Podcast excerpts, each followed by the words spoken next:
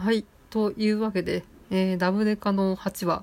後半のお話をしていきたいと思います。えー4番目に挙げました、えっ、と、ジェンダーですね。えー社会的、性的役割ですね。えーまあちょっとジェンダーの説明をしますと、まああの、男性は力が強くて、外で仕事をして稼ぐ。えー女性は、えーか弱くて、えー家庭で家事育児をするみたいな、まあ、社会が求める役割だったり、まあ、イメージだったり偏見だったりみたいなことを、まあえージェンダーと、えー言います。でまあ、あとよく言われるちょっとジェンダーとは外れるかもしれないんですけれど、まあ、あの男性の趣味は車とか野球とかあそういった、えースポーツとかで、えー女性の趣味はこう美容とかファッションとか、まあ、スイーツが好きみたいなそういった、うん、偏った偏見だったりとか、まあ、そういった部分も、えーあるとは思うんですけれど、えー今回ダブデカの8話ですと、まあ、そういった偏見だったり差別だったりを、まあ、打破、えーしていくっていうのが結構要素としてあって、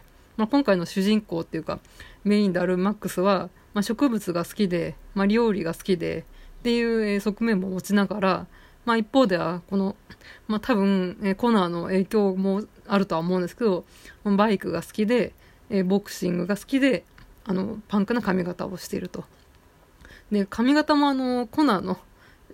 一見であの髪型にしたとは思うんですけれどまあ、えーなんで、えー今でもその髪型にしてるのって、えーユリに聞かれて、まあ、好きだからという感じで答えてるぐらいですから、うんまあ、今では自分の、えー大切な一部になって自分のものにしている、えー自分らしい髪型、えースタイルは、えーここれなんだっていうのを自信を持って、えー答えてるっていうことで、まあえーとまあ、よく髪とかファッションとかで、まあ、なりたい自分を実現する、えー実ご自己実現の、えーとまあ、道具じゃないですけど一部として利用するっていうのは結構、うん、大きく影響が出るのかなとは思います。やっぱりね、あのースーツを着れば営業マンとしてこうピシッとして、えー営業に出れるみたいな感じの側面もありますしやっぱし自分の心をこうテンション上げていくみたいな、うん、切り替われるスイッチみたいなところででそれが別に、うん、無理やりそうしてるわけじゃなくて、えーやっぱりそれも自分の一面だっていうことで自分のものにしていくっていう側面があるのかなと思います。す。えー、とファッションとか髪型とか。であの同僚であるディーナですね。あのピンク。あの派手派手しいギャルギャルしい女の子いると思うんですけどあの子も結構その側面を結構担ってるのかなと思います。やっぱし、えー自分はこうだっていうのをこう出していくのにあのファッションだったり髪型だったりを、えー利用していくっていう、まあ、利用ってわけじゃないんですけど、まあ、自分らしさを、えーアピールしていくっていうのに、えー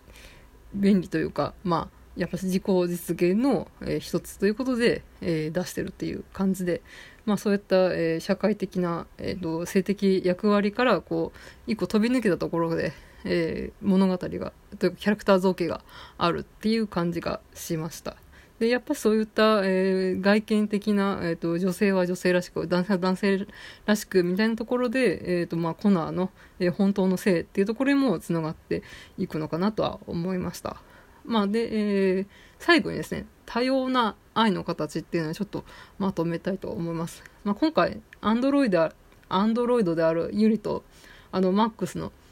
ちょっとユリ的な、えーレズビアン的な、えー要素が書かれるわけなんですけれどまああの突然ねプリキュアの話をしますけど今放送中の「ハグッとプリキュア」っていう作品もアンドロイドの少女と人間の少女の絆を書いていてましてね、えーで他にもですねまあ、あの妖精ですね。プリキュアシリーズとか、まあ、魔法少女ものには結構つきものかと思うんですけどあの妖精小動物魔法少女まどかマギカあったらキュゥべえみたいな感じなんですけどそういう、えー今回ハムスターハムスターでいいのかなあれ。ハムスターネズミ、うん、のえっ、と妖精がいて、まあ、その妖精がまあオスでで人間の姿になると男の子になると。でその、えー、とハムスターとあと、えープリキュアの一人になる少女のちょっと淡い恋模様みたいなところも、えー書かれたりとかします。うん、まあちょっとちょっと異業種同士の恋みたいなところが書かれたりとかします。でちょっとなんかバズったっていうか話題になったのでなんかこう日朝で盛り上がってるプリキュアが好きな大きなお友達がなんかこう近くにいるっていう人は結構知ってる人いるかなとは思うんですけれどアンリ君っていうフィギュアスケーターの男の子が登場人物の中で一人いるんですけれど、えー、その子がですね、ある回で男の子だってお姫様になれるっていう発言をする回があるんですよ。うん、で、本当に、えー、女の子、女児向けアニメの、えー、プリキュアで、え、男の子のキャラクターが、えそういった発言をするっていうことで、まあ、かなり話題を集めたわけなんですけど、やっぱしこの2018年の年がですね、多様性っていうか、そういった、えー、ジェンダーとか、えー、セクシャリティみたいなところを扱うエンターテインメント作品が結構多い年だったのかなと思います。結構積極的に書かれたあ年だったの、このダブデカの8話もそうですけれど、えー、まあ、プリキュアも、えー、こうやって、果敢に、えーと、こういった話題に挑戦してるっていう感じですね。うん。で、まあ、最後にまとめますけど、えー、この8話について、まあ、かなり話すのが、えー、難しかったというか腰が重かったというか私なんかが話していいのかなってすごい、まあ、悩んだ末にまあ結局話したんですけれどまあなんでかっていうと、まあ、40年近く一応のんけの女として過ごしてきて、まあ、あの性自認が女で、まあ、恋愛対象は異性、まあ、男性ですね。うんまあ、世間一般でいうあのマジョリティってやつですね。あの大多数の方に属すると思って生きてたんですけれど、まあ、やっぱり、うん、完全にそう、えっ、ー、とのんけの女ですって言い切れるって人って少ないんじゃないかなってなんかやっぱし改めて思いました。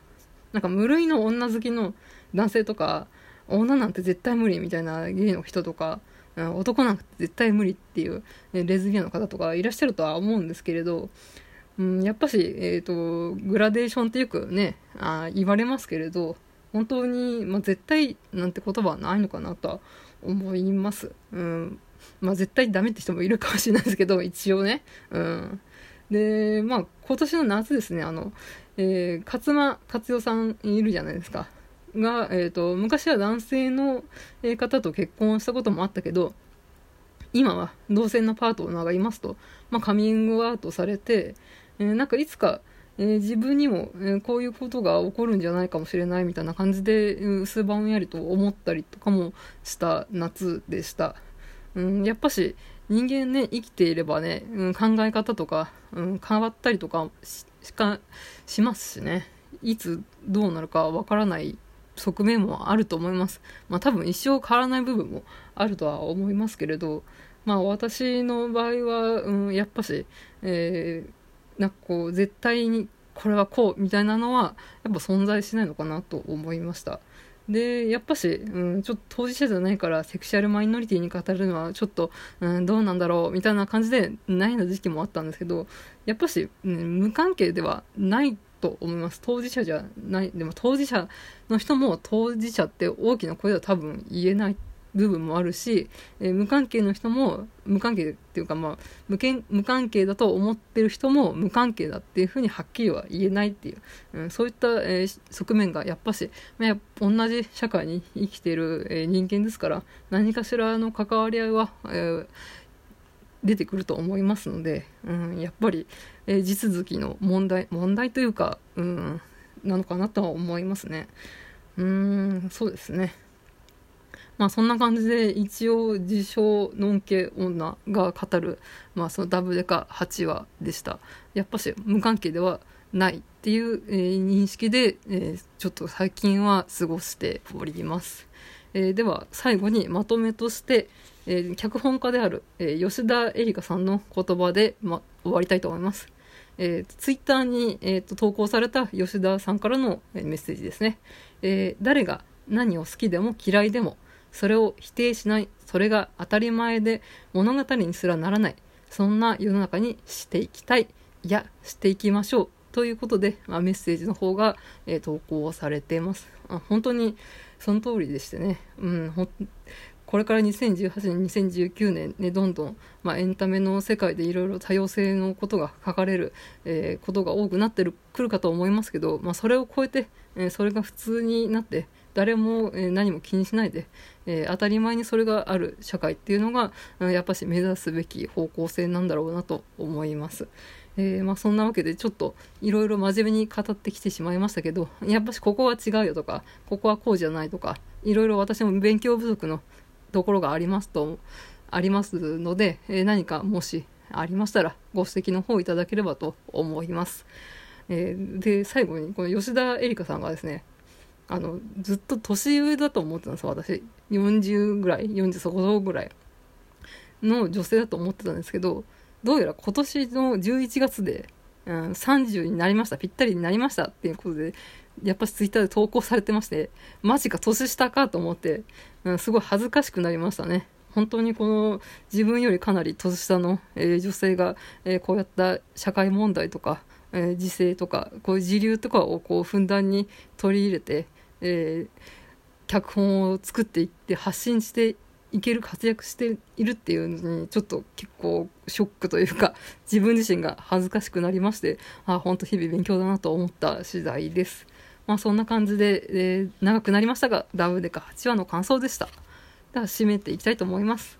え番組へのご意見ご感想は大元であるブログの方にメールフォームがありますので質問箱感覚でお送りください。またツイッターやメールもあります。ツイッターは惰性クロニクルでやっております。番組ハッシュタグは、シャープ、だせ黒、漢字でだせ、カタカナで黒で感想等をつぶやいてください。また、メールはだせクロニクルアットマーク gmail.com まで、皆さんの送りやすい方法で送ってみてください。えー、ここまでのお相手は谷口香織でした。また次回。